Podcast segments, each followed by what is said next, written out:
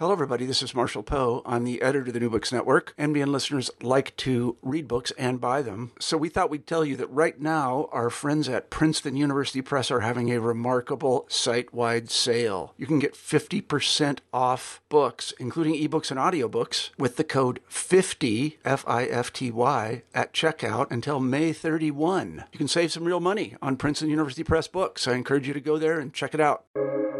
Welcome to the New Books Network. Hello, everyone, and welcome to the New Books Network. I'm Britt Edelin, your host for this podcast on the New Books in Literary Studies channel. Um, I'm joined today by Lucy Alford, a professor of English at Wake Forest University. Um, hi, Lucy. Welcome. Hi, thank you. So, today we're going to be talking about um, Lucy's book, Forms of Poetic Attention, which is out just published through Columbia University Press, um, and it's a it's a really interesting piece. It's something that I had a lot of fun reading. Um, and so, before we get deep into the conversation, um, Lucy, I I would love to hear your background, um, both academically or how you came to literature and literary studies, as well as the origination of this book, how you came to think you know, this is something I want to write about, this is something that's necessary, um, how you came to these questions that formed this book. Mm. So I started, I guess I fell in love with literature and with poetry in particular when I was a kid. Um, my mother gave me a little book of poems when I was, I think, six, and um, I just totally fell in love with these tiny language objects and um, started writing poetry with my friends, you know, as a kid. And, um, but I came to this idea or interest in attention actually when I was a graduate student at the University of Aberdeen in Scotland. And I was working there on a question of attention as it plays out in ethics. So, thinking about the ways in which um, ethical problems, questions of relation and responsibility depend on and complicate um, matters of attention um, and vice versa. So, the ways in which we attend, the things to which we attend, the things that we refuse or are unable to attend to um, shapes in profound ways our ethical relationship to the world. And that got me thinking about you know where where can we practice our ability to attend to complex things? Um, where can we practice giving voice to complex issues or questions complex relations? Um, and where can we where do we find our attention challenged? And for me you know poetry offered up one answer to that question, not the only answer, but one answer to that question um, as a site for the practice of attention, as, as a form that, that challenges us. Um, often in, in very short, in very short amount of space, in in a matter of a few lines, you know, our attention can be challenged um, by poetic language. Um, so that is that's what led me to to want to work on this project. And from there it was really just a a process of of thinking really hard um, as a graduate student then at Stanford um, thinking very hard about you know what shapes can attention take? What shapes do poems take? Um, what is the interface or intersection between our conscious awareness of the world, our ability to orient our attention in the world, um, and the ways in which we form language.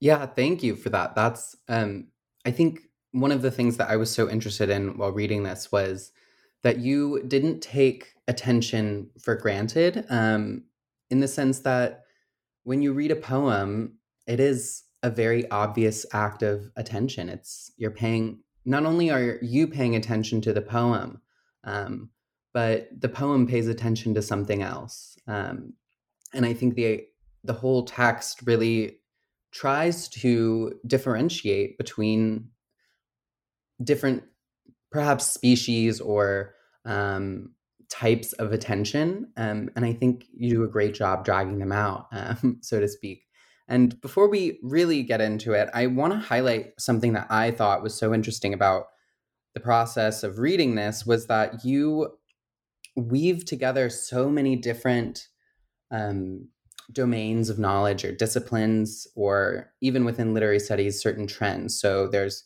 um, really close, new, perhaps almost formalist or new critical readings. There's um, you mentioned a lot of uh, psychological studies, so a, a, neuroscientific or cognitivist approach to literature. There's phenomenology. There are so many different forms, and you mentioned that a lot of your close readings are actually you know your close readings they're deeply rooted in your own subjectivity um, like you started off um, talking about your mother giving you that book so it's this very personal thing can you talk a little bit about how you see this happening as a part of attention studies what you call it and how these subjects work together because of your focal point in attention mm. yeah so I wanted to think about, you know, the, in some ways, the the methodology of this book is is eh, necessarily pieces together a variety of methodologies, as you as you point out. Um, and for me, that's that's in part because you know many of the the schools of thought on how to read poems um, isolate out one particular mode of approach, right? Whether it's you know looking at the poem as a historical artifact, um, looking at the poem in isolation, you know, in the formalist tradition, um, looking at the poem for how it affects the reader. And you know the, the truth is we we we it, it's helpful sometimes to to put on one of those lenses to isolate out other modes of approach and and look you know solely at one aspect of how the poem exists in the world. Um, but the thing is, you know, the a poem is this complex object that lives in a whole transhistorical, you know, um, relationship with other objects and with and with many people, right? Writer, writers, and readers. And so, for me, the the methodology had to, in some ways, reflect the complexity of the poem as an attentional object, right? The fact that it is nested in an economy of of distributions or many economies of distribution, depending on how long it lives in the world. Um, the fact that it will it will be read by different readers in different ways. The fact that it will be reproduced in different media across time. So it had it seemed to me that to think about poems in terms of how they form attention one had to straddle or do a kind of dance between these different modes of approach, right? And one had to stay open to okay, what can we learn from cognitive science? What can we learn from the historical moment in which a poem was made? What can I learn from from really, you know, in the sort of phenomenological tradition, which is which is maybe the the primary mode that I occupy in this book. Um, you know, what can I learn by tuning in not only to the poem, but to what's happening in my own attention while reading it, while reading it multiple times, while thinking about it after reading it, right? So there's a kind of triangulation, or, or more than a triangulation, a kind of webbed, you know, uh, inhabitation of, of several different approaches at once. Um, hope that helps. Yeah, um, I think the, your idea that I mean, I mean, it's not your idea. This is something that we know, and I think it's something that um, even lay readers, um, people who aren't, you know, um, engaged in literary scholarship, it's what scares people about poetry. It's hard. It's complex.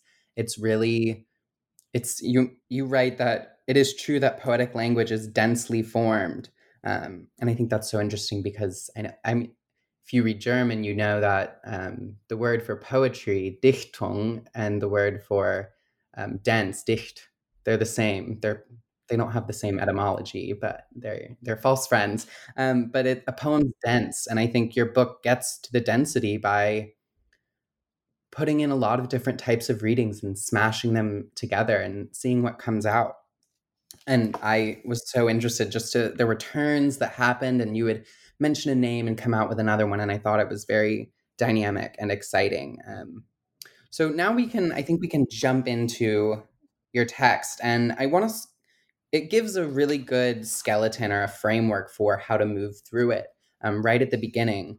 And I, I want to break down the conversation kind of in the way that your book itself breaks down um, poetic or poetic attention.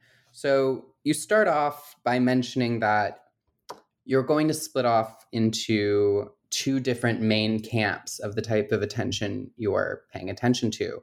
One is transitive, and the other is intransitive. And can you describe the difference between those? And then we'll go into a further discussion of each one and the different modalities of reading that come out of them. Sure. So yes, as you say, the the book is divided into these two parts. Um, along the lines of two broad varieties of attention. Um, the first, what I chose to call transitive attention, to, to link it a little bit more strongly into the grammars of language, um, the transitive attention is object oriented attention. So, modes of attention that take an object in the ways that transitive verbs take an object. When we attend to something, um, and so the, the kinds of attention that I considered in the chapters in the first half um, are contemplation, desire, recollection, and imagination. And we can go into the dynamic coordinates, as I call them, the how how how transitive attention works, um, maybe in a bit. And then the second half of the book is on intransitive attention. Again, thinking about intransitive verbs, verbs that don't take an object. There are modes of attention that are objectless. And these varieties, um, I chose four to consider more in depth vigilance, resignation, idleness, and boredom. And these these varieties in the second half of the book are in some ways the most challenging and and and the most interesting to think about because you know our colloquial use of the word attention has become so narrowed down to one particular mode, right? Effortful um, focus on an object, right? directed, selective attention to. But the actual attentional faculty includes all of these softer and more open um, and even vacant states, right, where our attention ha- is not zooming in on, right, is not directed to. Uh, so those were that's the the basic structure of the book. It's very much sort of a bivalve book, like a like an oyster or something like that. Yeah, so we can we can start. I guess we'll start right where you start with um, transitive attention, and you you mentioned these dynamic coordinates, and I think it this was such an interesting part of the text to read because these things happen without us knowing them, or they, they about without us being aware of them necessarily. Um, and you put into words exactly what things are going on inside of a poem. And can you give us the dynamic coordinates that you discuss for transitive attention um, and maybe how you thought of them or how um, they came to you as you read poems? Sure. Um, so there, there were five coordinates, which were really the, the kind of moving parts, the moving variables um, that make up a mode of transitive attention. Um, and they're combinatory and scalar. So so they should not be think we shouldn't think of of these coordinates or these moving variables as somehow fixed or sort of categorically closed off from one another. There's a lot of overlap. There's a lot of dynamism between them. Um, and you know, I think more in terms of degrees than an on-off switch. But the the the coordinates are in interest so is the attention is the focalized attention that we're thinking of is it is it interested or disinterested right is there a degree of motivation um, or not uh, intentionality um, we think we can think of that as as sort of passivity or activity on the part of the attending subject. So um, in cognitive terms, it's a difference between endogenous and exogenous attention. Endogenous meaning effortful or intentional, right? Where the attention is actively oriented toward its object on purpose, right? I, the attender, intentionally focus on this poem versus a more passive um, or receptive oriented, you know, exogenous attention, which is which is um, brought to my attention from the outside, right? When m- suddenly my attention is arrested by a sound, right, or by a sudden movement, um, my attention goes to that object, but not because I cho- I chose to orient my object, my attention in that direction, but rather because it was externally, it was seized externally. Um, selectivity has to do with uh, a few different dimensions of the object. Really, you know, how narrow how narrow is the field of attention being being made in the in the act of focusing right? How focused is it? So um, is all of the attention concentrated on you know a small object on a on a minute point? Um, or is it more sort of panoramic right? Um, we can think about you know, even just at a formal level, we can think about, you know, the difference between reading a haiku and reading a, a Whitman poem, right? Or reading a, a one word line versus reading a, a, a line that spans the end of the page, right? Where where we're holding in our minds a whole a pa- panorama or a multitude of things. Um, resolution had to do with the clarity of the attention, right? There are times when my attention uh, focuses on something in a very clear and and sharply focused way, sharply um, defined way. And there are ways in which poems do this, right? By bringing out uh, crisp detail, right? By by really um, crystallizing um, an object of the attention. But then there are also softer focuses, right? Softer, softer outlines, blurrier images, um, and these in poetry and in art are not uh, worse necessarily, but they have a different effect. And then the integrity had to do with are we are we focusing on an object, right? Is the poem um, is the poem bringing all of our attention into one place, or is there more fragmentation or dispersal, right? Are there several uh, things happening at once? Um, temporal remove the fourth coordinate had to do with the distance in between myself or one as the attending subject and the object of my attention. So, is the object of my attention present with me in time? Or is the object of my attention in the future? Or in the past, as in the act of recollection, right? Am I casting forward or back across time, or am I attending to something that is um, co present with me, at least temporally? And then apprehension is was a little bit is a more complicated um, category that had to do with you know the whether the attention, whether the object of attention in a particular mode of transitive attention, whether the object of attention really sort of comes into being in the particular attentional act, or whether it is in some ways slipping away or ungraspable. Um, and this has to do with with not only the quality of the object, but also the state of mind of the attending subject, right? Um, am I as a as an attender um, able to grasp this object, or am I not able to grasp this object? And I think you know when you talk about the the the difficulty of reading poems and the ways in which many many people, students of all ages, students of poetry, readers of poetry of all ages, um, often find poems boring um, that often has to do with something like the, the challenge of apprehension, right? The challenge mm-hmm. of bringing the poem into our attending field, of, of knowing what to attend to, of feeling that the poem is somehow beyond our grasp. That that that combination of frustration and muteness on the part of the poem, you know, can yield an experience of boredom.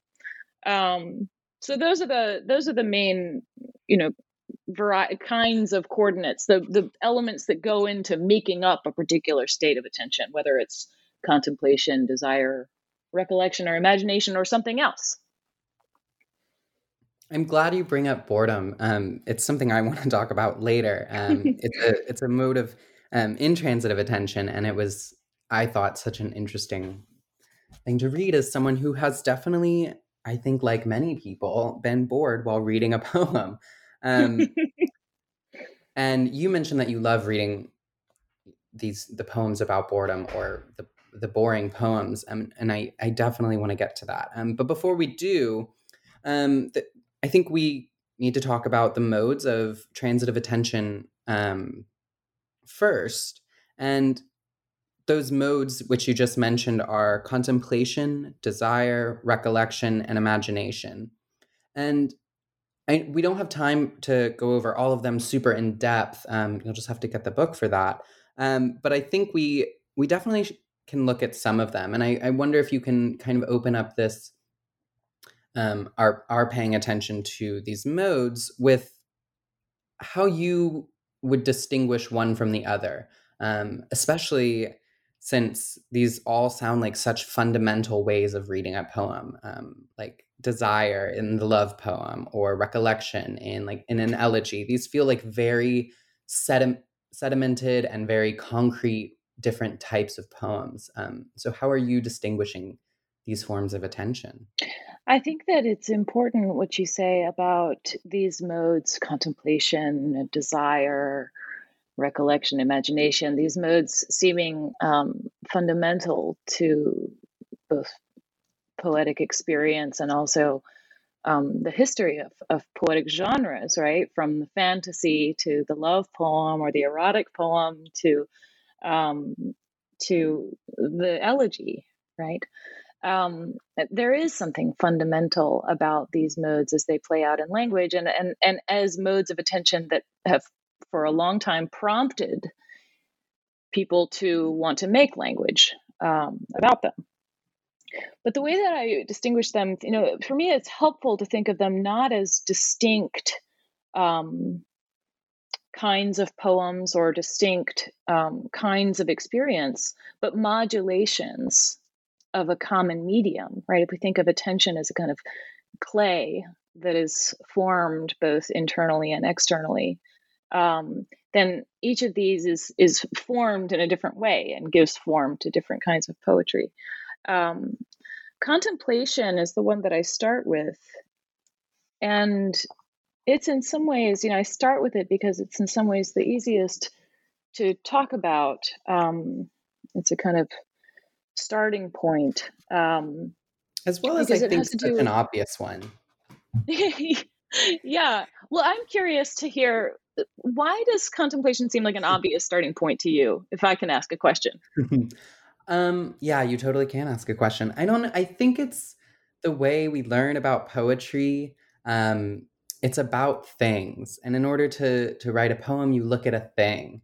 Um, and I think I think that's a very introductory way of learning about poetry. This is a poem on, you know, winter, or this is a poem on a rock I saw the other day. And in order to talk about that, you have to contemplate it and kind of take in what your attention is telling you about these subjects. Um, and I think you do a you you talk about contemplation, but I also think you disrupt it. Um, definitely in the way that there are other modes, there are other ways of being in a poetic, you know, um, in a poetic form of mind that are not just looking at something and thinking about it. Um, mm. But mm. I hope that answered your question. yeah, it did. Um, yeah, I think so. I think in some ways it it it's it's deceptively obvious as a starting point, right? Because it is it is a kind it, it's it is a kind of pre prior ground, right? In order to talk about something, in order to write about something, um, or in order to form a judgment about something, which is something maybe we can talk about later, um, we have to contemplate it. we have to look at it um, with our senses or with our mind, right? but then, you know, as poems are often quite good at doing, you know, when we actually dig into poems of contemplation, we find that it's not so simple. Um, one of the poems that I think about is a very, very famous poem um, in this chapter is Wallace Stevens' t- study of two pears, which, you know, really does kind of perform that um, seeming simplicity and yet internally complicating movement of attention, right? Where we start out with, you know, opusculum pedagogium, and we, you know, we have then the pears are not viols, nudes, or bottles. They resemble nothing else. So we have we're beginning in the negative. We're we're looking at what the pears do not look like. We have them resembling nothing else. And so already, it's just in the first few lines of this po- of this poem, we already are in a kind of negative space, right? Because this simple object before us, which is not before uh, the reader, um, is now rendered in the negative. And so out of that negative space, we have to then not only observe but create the mental object of the of the pears in order to look at them or imagine them. Um, you know, they are yellow forms composed of curves bulging toward the base. They are touched red. So here, this kind of, you know, we have an interplay between language creating an image out of nothing for the contemplation, where that brushes against the act of rendering re- live or real pears into the form of painting. In from rendering the three dimensional into the two dimensional, rendering the two dimensional into language, then. Um, so, so a lot of this this chapter on on contemplation had to look had to had to think hard about you know when we often the act of contemplation, you know, renders more complex the world rather than distilling it in clarity, right? That the more closely we look at something, even just our own hand, the more we notice about it, the more porous we see that it is, the more um, the more it's changing as we observe it, right?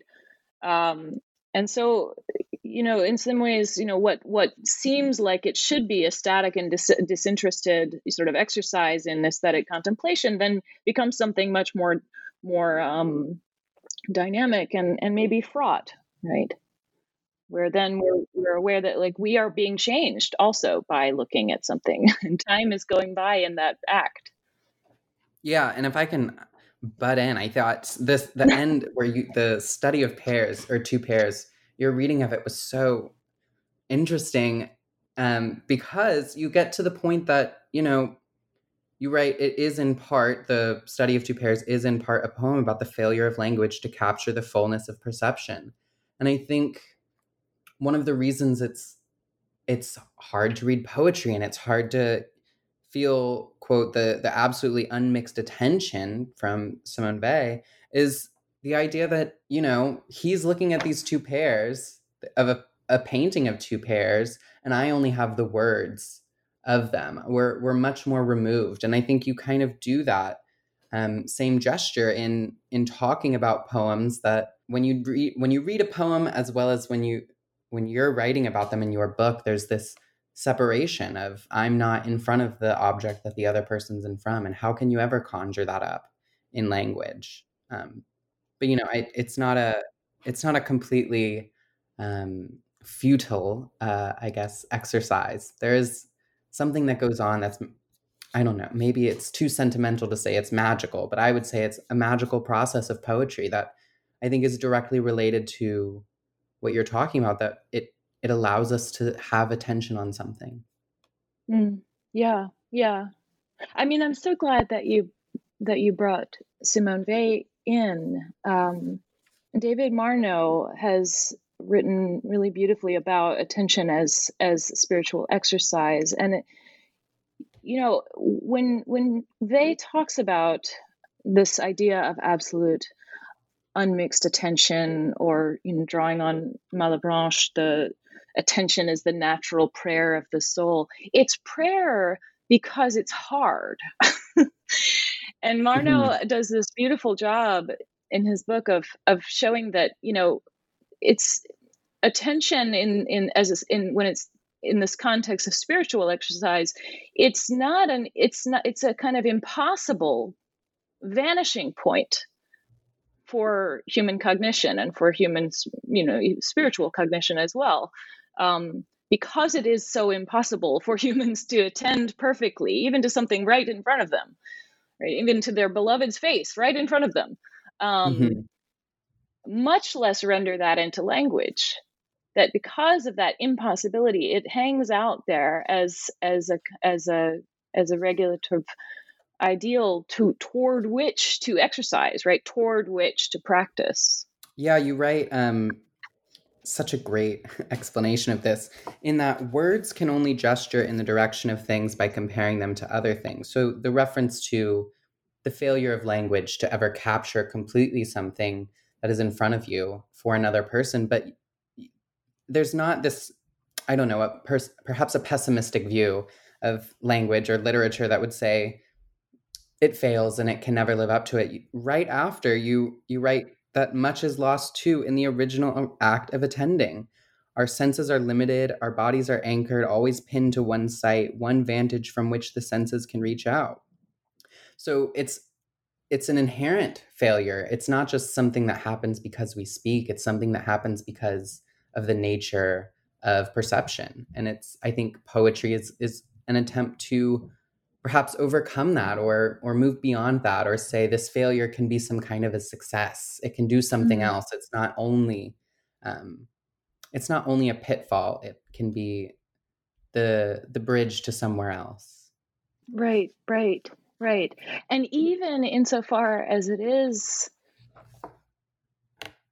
the imprint not only of a, of successes, right, minor successes in giving voice to the world, minor successes in capturing something in language, it in those pitfalls or in its failures, it's the imprint of of something deeply human as well, right, which one could see as a value in itself, right? When when, when my students, you know, get frustrated by by the poems that we read in class because they are you know the they start out thinking they know what the poem is is about and then the closer they they come to the poem or the more time they spend with it the more baffled or bewildered they feel in the midst of the language. And you know i i can only encourage or try to remind them that that bafflement and that bewilderment is important right because that is our position in the world.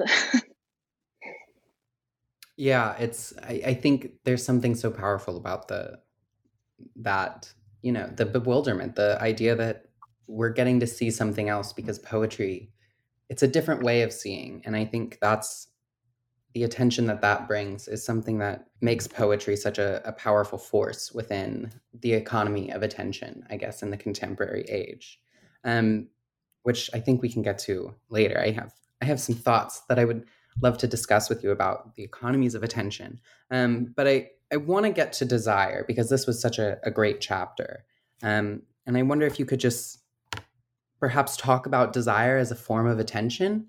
Um, I think probably because desire and love those are what we think of when we think of poetry i mean we're about to come up on valentine's day by the time this podcast is out, it'll be past Valentine's Day, I guess. But it's a time when we think of love poetry, or when you think of poetry, you, you think of Shakespeare's sonnets, um, or you think of love poems, or maybe perhaps the um, the Petrarchan sonnet. I think love and poetry are very mixed, um, and you have a great discussion of how desire works as attention's hunger, to quote you. Um, so I wonder if I, I'll just open it up to you to speak a little bit about desire and attention. Sure. Um, yeah, so so love poetry is, you know, one of our oldest forms of poetry, longest running. People never run out of things to say about love and losses. Um, and the the love and losses part, lo- love and lack, right? That is mm-hmm. what makes up desire. Um, so if we think about contemplation as the act of just attending to something in the present, um, maybe with duration, right, that we attend for a while.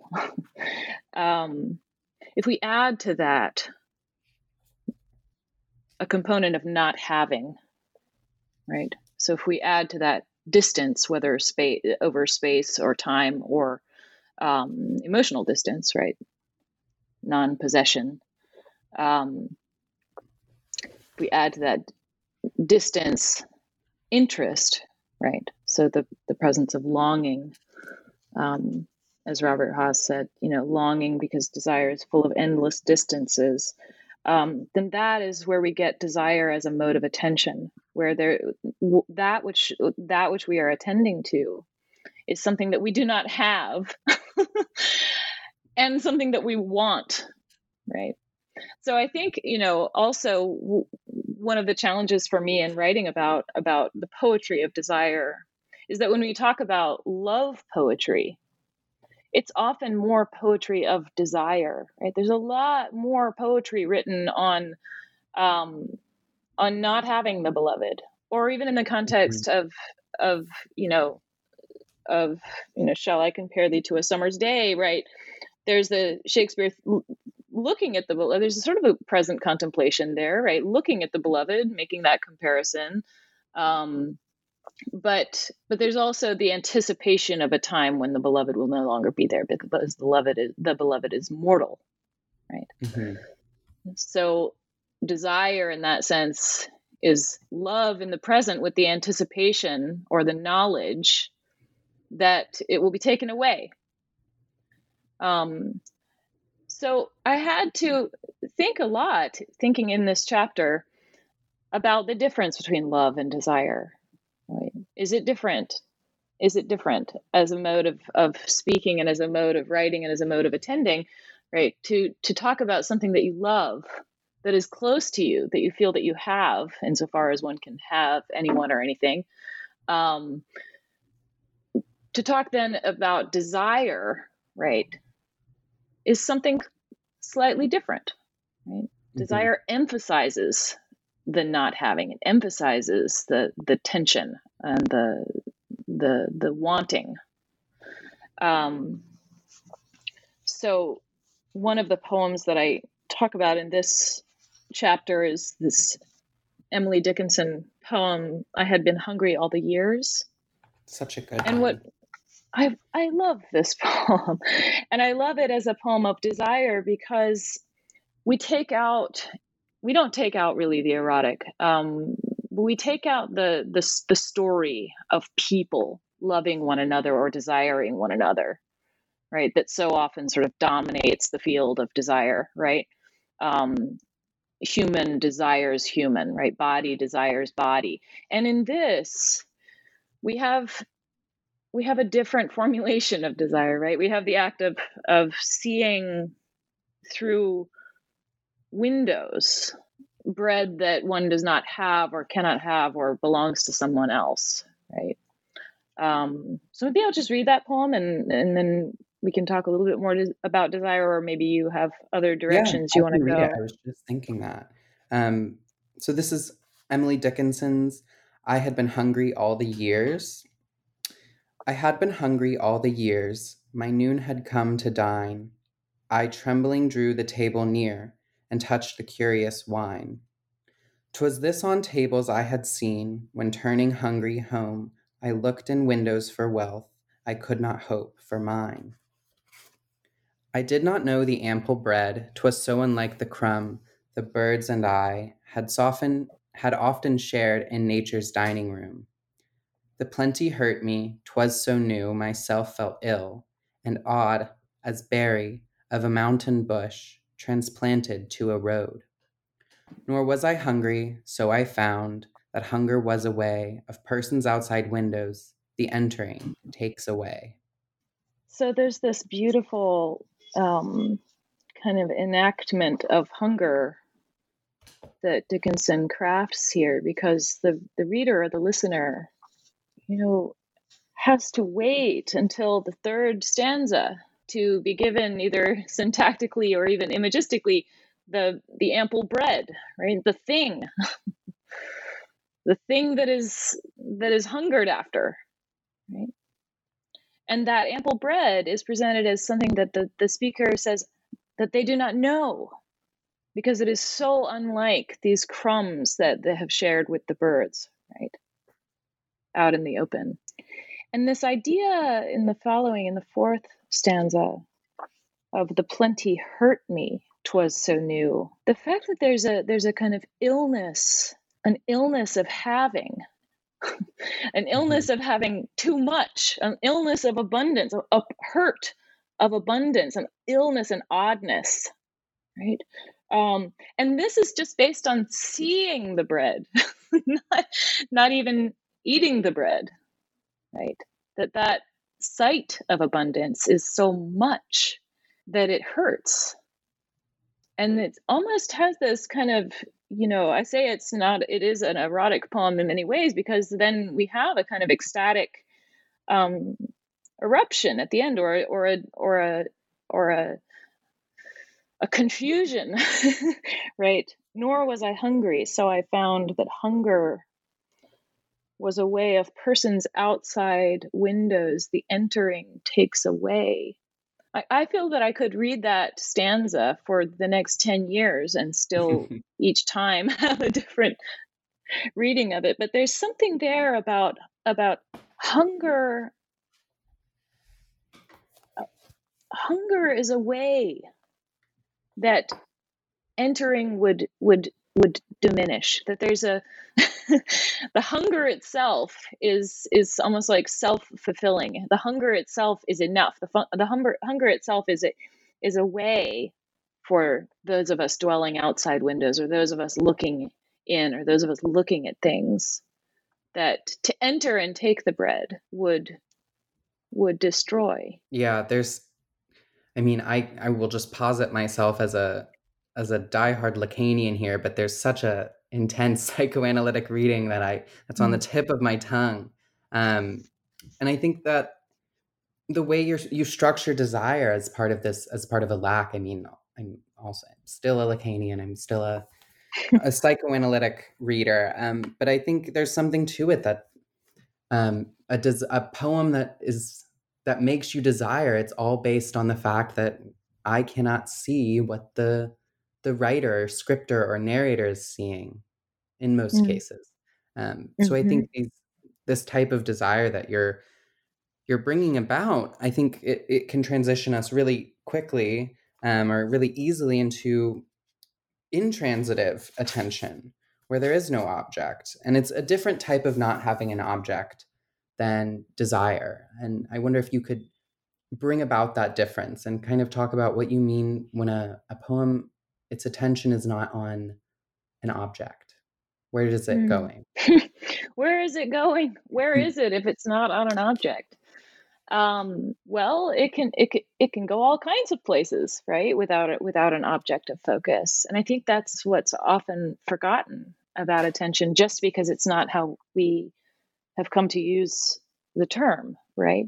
Um, but if we think of attention as a as a field or as a sphere um, of you know of of conscious awareness right, in the mind uh, as all of the sense data is coming in and all of the internal processing is taking place um, there are all of these states some of them active some of them more passive where we're not focused on a particular object and in fact, you know, a lot of our days are probably spent in in modes where we're not sort of locking our attention in on a on a problem or on a, a beautiful object. Um, at least many a lot of my days are spent, you know, somewhere in the middle, right, with wandering mind, um, or in daydream, right, or in um, zone zone out fuzz, right. Um, there, there are all of these sort of more porous uh, states, right? And I say some of them are active and some of them are passive because within, you know, just as we saw, we see that there are all of these different ways of attending to an object. There are also a lot of di- different ways of not attending to an object. um, or or attending to not an object. So, you know, for example, you know, vigilance being a kind of it's a it's a state of attention that's been highly studied because it's very very relevant to a variety of of kinds of work. Um, but vigilance is a mode of of being ready to attend to an object. Re- I should say, ready to focus on an object, right?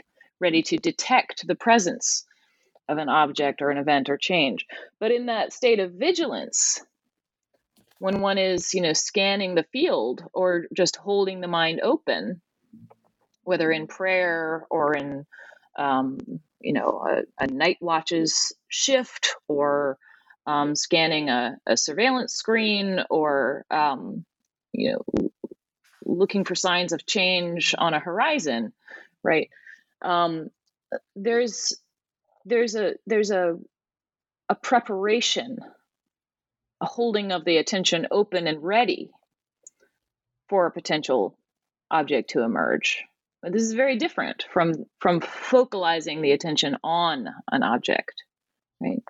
Um, whereas in case of something like idleness or or boredom, um, there's you know a there's a softer you know there's a softer modality where there's no endogenous focalization, no active selection taking place, no active, um, effortful, um, discriminating sort of executive attention taking place, and instead the mind is is is wandering and more passively receiving um, sensory input. Right.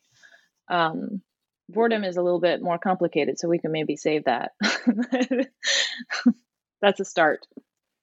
Yeah, well, I think, I mean, I would love to talk about boredom. Um, I think you write that it's the um, the extreme of disengaged intransitivity, and I thought it was your discussion of boredom was just so incredible because we typically conceive of boredom as you know we have it's the opposite of attention. It's i'm so you know i'm bored. I don't have anything to capture my attention. There's nothing that's interesting in the world. Um, but you write that boredom emerges not as the opposite of attention but as a condition of attention itself in which active focalization or engaged concentration is challenged. So could you kind of parse out what boredom is and how boredom perhaps works as a condition of attention that can give rise to perhaps some more a different intransitive form of attention or even as a type of transitive attention? Sure um and i should say you know that when i see when i use the word condition in that sense i don't mean condition in the sense of precondition mm-hmm. um but more you know in the sense of mode right? Um, a, a, conditioning, a, a state of attention. Um, so, yeah, as you say, boredom. There've been lots of wonderful studies on on boredom, especially in in modernism and in modernist, you know, um, historical period, because it becomes this kind of hallmark for modern experience for for urban life for routinized schedules for routinized times for the the accomplishment of tedious tasks for um, alienation between oneself and one's uh, workplace or the product of one's work um, there are a lot of ways in which the particular kind of attention or the attentional state that is boredom you know come into play and and become a huge part of the discourse about what it is to be a human living in the 20th century, for example. Um, I think actually, maybe this has changed during COVID. I think, you know, I think the the play of distraction came to have a bigger sort of role in the discourse about you know what is the hallmark of of you know in 21st century consciousness i think distractibility um, became a much bigger sort of player than boredom. I think shut in and the sort of lo- the the strangeness of of time during during the pandemic has has brought boredom back as a big player in the way that we think about our minds Um, but distraction also, right? Distraction is not the opposite of attention, as we would like to think. It's the opposite of focused, you know, quote unquote, successful, right? Focused executive attention, but it's a kind of attention in which the mm-hmm. attending mm-hmm. mind is moving in lots of directions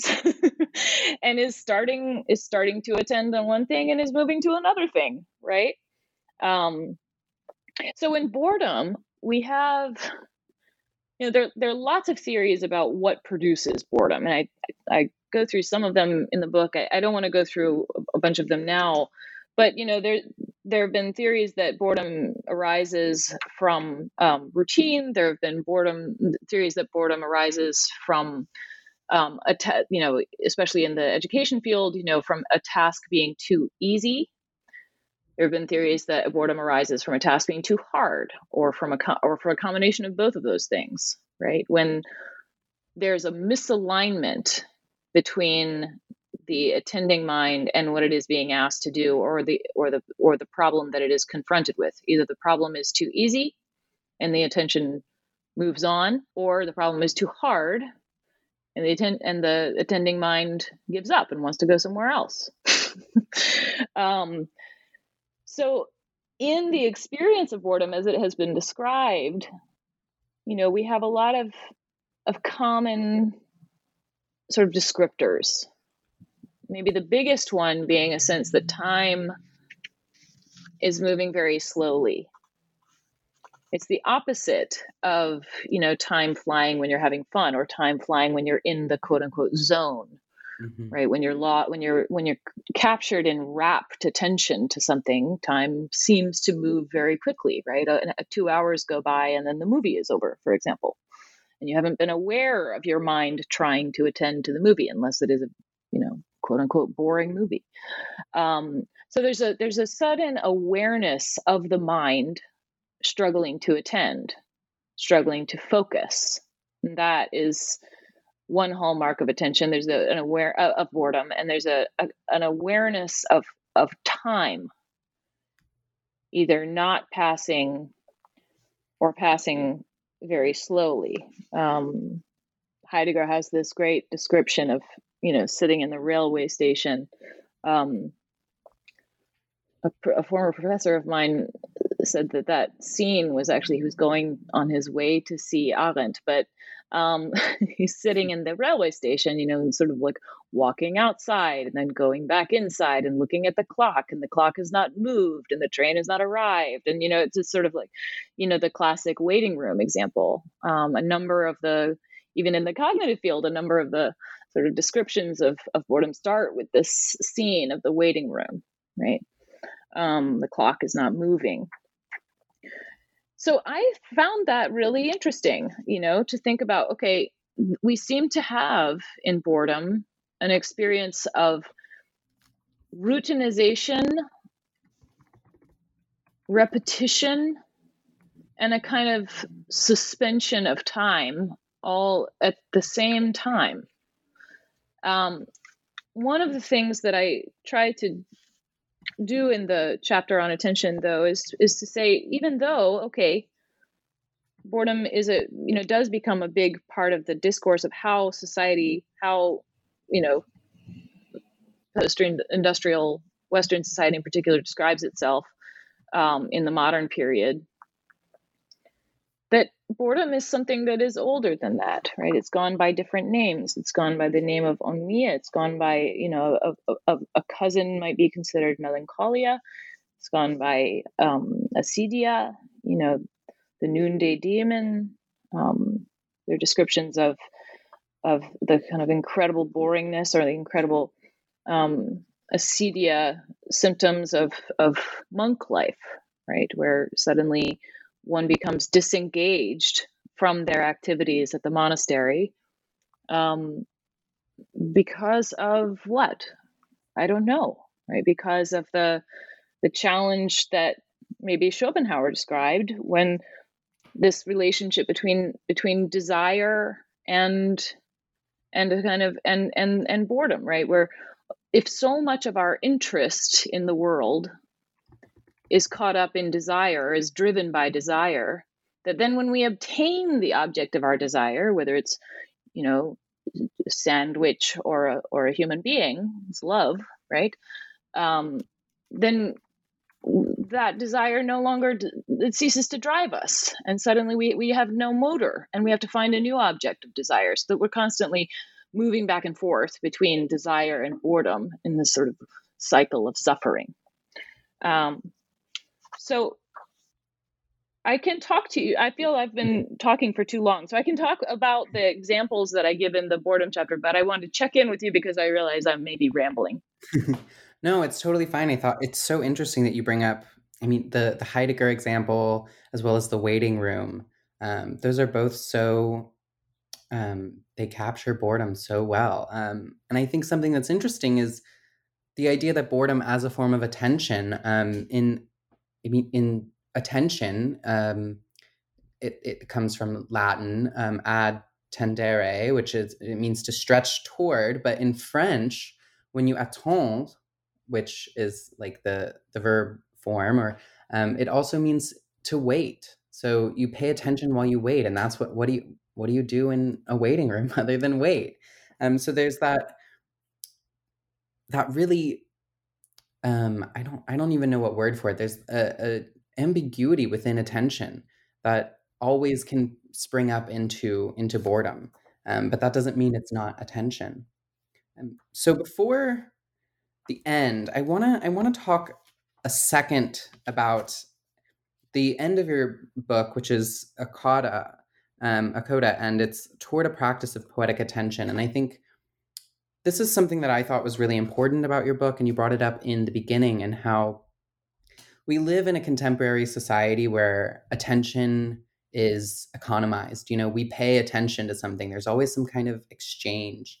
And I wonder if you could just give a little bit about how reading poetry or how poetry as um, a form, as even a commodity, can help us to redefine or reorient ourselves in terms of attention and how it can change attention within a society or a contemporary moment in which every day is structured around these types of attention in which i'm like i have to be fully attentive or attentive to you know six things at once or i i don't know what to do with myself if i don't have something going on right now to capture all of my attention mm-hmm.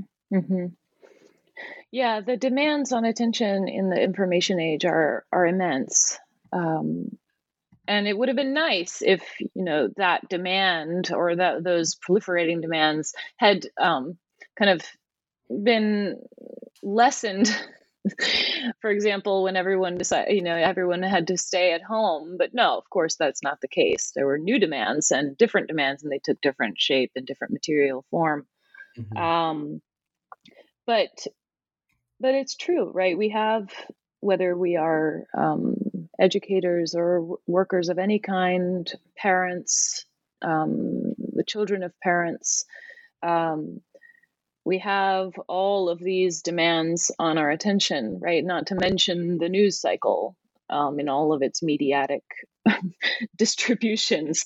Um, and it's very hard to um, carve out, I think, a space for a different kind of attention that is that is not either grabbing at us um, or kind of um, motivated by by external interests right? So um, so much of the ways in which we um, wearily make the the myriad decisions about what to attend to and what not to attend to as we go through our days has to do with you know what will what will benefit X, Y, and Z the most? What will benefit um, my career the most? What will benefit this other person's career the most? What will benefit uh, my child, um, my child's education the most? Right? Um, there are all of these sort of um, motivated economies uh, in which we have to try to have some agency over what we attend to and what we don't. Meanwhile, right? Marketers and advertisers have gotten very good at uh, telling us what to attend to and capturing our attention, right? With uh, blinking bylines and uh, or you know headlines and and sort of clickbait and uh, memes and all of all of that right um, and i think one of the reasons that you know i and many other people feel a kind of gear grinding when they first sit down or are asked to to read a poem either by a friend or for a course or whatever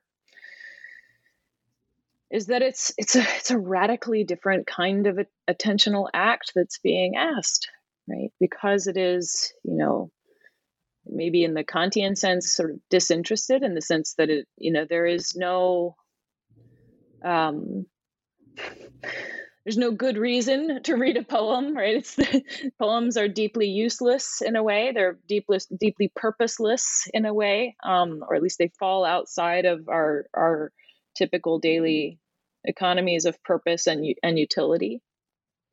Um, but I think in in in doing that, whether we're practicing poetic attention by looking at poems or practicing poetic attention by looking at other things that similarly require complex but disinterested acts of attention. Um, the hope, you know, is that maybe we might be able to cultivate or tune or or or enrich or deepen our ability to to pay attention without um, without agendas, without um, without a, a, paycheck behind it, or without a um, something to buy or sell behind it. So in in that sense, I think there is a kind of um, ethical interest in you know if we can practice attending to complex entities like poems maybe we can practice attending to complex entities like other people um, or like situations um, maybe we might even be able to practice attending to our own the economies that we are implicated and entrenched in in a different way right a friend recently told me, you know, that Marxism is a great formalism because it, you know, it's basically a, a critical attention to the the form that is behind the content, right? To the, the, to the structures of circulation, right, and to the patterns, the the way something is made that are that are less visible. Um, if I can say one more thing, I, I think in some ways, you know, writing this book I came away in coda with a with a slightly more complex or um, problematized ethics insofar as there is an ethical possibility in the in the practice of attention um, i think my hope when i started writing the book was that you know paying attention to poems will make us better people right that paying attention to poems if i can give you know, if I can devote my attention to understanding this complex little word being, um, maybe I'll be a better person, right? Maybe it'll also spark, um, you know, greater sense of of responsibility and and and awareness and and even compassion or something like that toward living beings and their complex formal p- mechanisms, right? Um, but the thing is, you know, as the the structure of the book shows, right, to attend is an act that is always going on and takes radically different forms, including turning the focus away from things, right? Including um, including including looking with a with a critical or cruel eye, right? Um, that to to be very good at attention may not automatically uh, make us sort of morally better in the way that that, for example, Martha Nussbaum argues, right, that that complex works of literature in making us more finely aware and richly responsible, um, you know, will make us more finely aware and richly responsible humans. This is something that Joshua Landy has has made a very very compelling argument in the context of narrative, right, that that may not be the case that perhaps we get we get better tools and then we still have to decide what to do with them in the world right? Or we can sharpen our tools and we still have to use them um, not as weapons. So Um, so in the end, you know, I, I think when we, in some ways, it circles back to the beginning of our conversation because when we were talking about, you know, feeling more baffled or bewildered or uh, unsure having attended to something or having contemplated something. I think i i had a similar experience in writing this where you know i realized that poems do many things with our attention and that it can it is not such a neat moral bow that they then render us more you know better world citizens or better ecological citizens or better citizens at all toward each other right? Um so well, I, I think I don't know if literature can be the ultimate moral act or make us better people, but I, I certainly do like to hope. I hope that. As someone who studies literature, I like to think that it it can. Um, certainly sometimes. I hope so um, too. I hope so too. I think it yeah, can make us as a teacher better at certain things. Maybe. Yeah and even if it can't make us better, reading poetry is just a beautiful thing in and of itself. It doesn't a very maybe that's a very you know a Kantian moral stance, but I think poetry can can just be good. Um, well, just I have good. one final question for you, and that is, what are you thinking of now? What's are you working on any new projects? Do you have anything forthcoming? Yeah, so um, so I do have a piece forthcoming. It's going to be in um, in MLN. I have an issue on comparative literature coming out, and I've written a piece on the poet Nathaniel Mackey. Um, and the larger project that I have on my table right now and underway, in some ways, picks up where this book um, leaves off, especially with a special uh, interest in the the question of vigilance. Um, but you know, in the coda to this book, I think about you know how attention is is situated and situates us in in a body. And this next project, the working title is Vital Signs. This next project, um, one you know, takes that up more seriously, looking at embodied poetic attention, looking at poet poetic forms, rootedness in in in very concrete vital signs like breath and pulse, as well as vital needs like air and water and shelter. Um, and what interests me in, in doing that is is is looking at you know what what what comes of the act of making, the acts of poesis when the conditions for making are precarious, when the conditions of the body and of life itself, right, of the, the maker's life, the listener's life, the reader's life, are deeply precarious, whether it's due to um, illness or simple mortality or um, job and housing insecurity, you know, ecological insecurities. Um, so the book, that book, the notional structure will be is around um, kind of linking aspects of poetic form to the vital signs and situating them in relationship to vital needs. Uh, so a piece that I've just written for the there's an upcoming uh, interdisciplinary approaches to attention colloquium uh, with Princeton, um, and for that I have written about um, poetic attention and the precarious body in the context of of sitting beside um, a loved one, in this case my mother, uh, while she was in a coma for a long time and thinking about you know what is it to attend in language to a deeply precarious body um, from the position of an equally finite and precarious body in a precarious environment, right? In, in precarious combination of, of ecology and and politics and, and economy. So that's the next project. We'll, well that sounds like a, a really interesting project.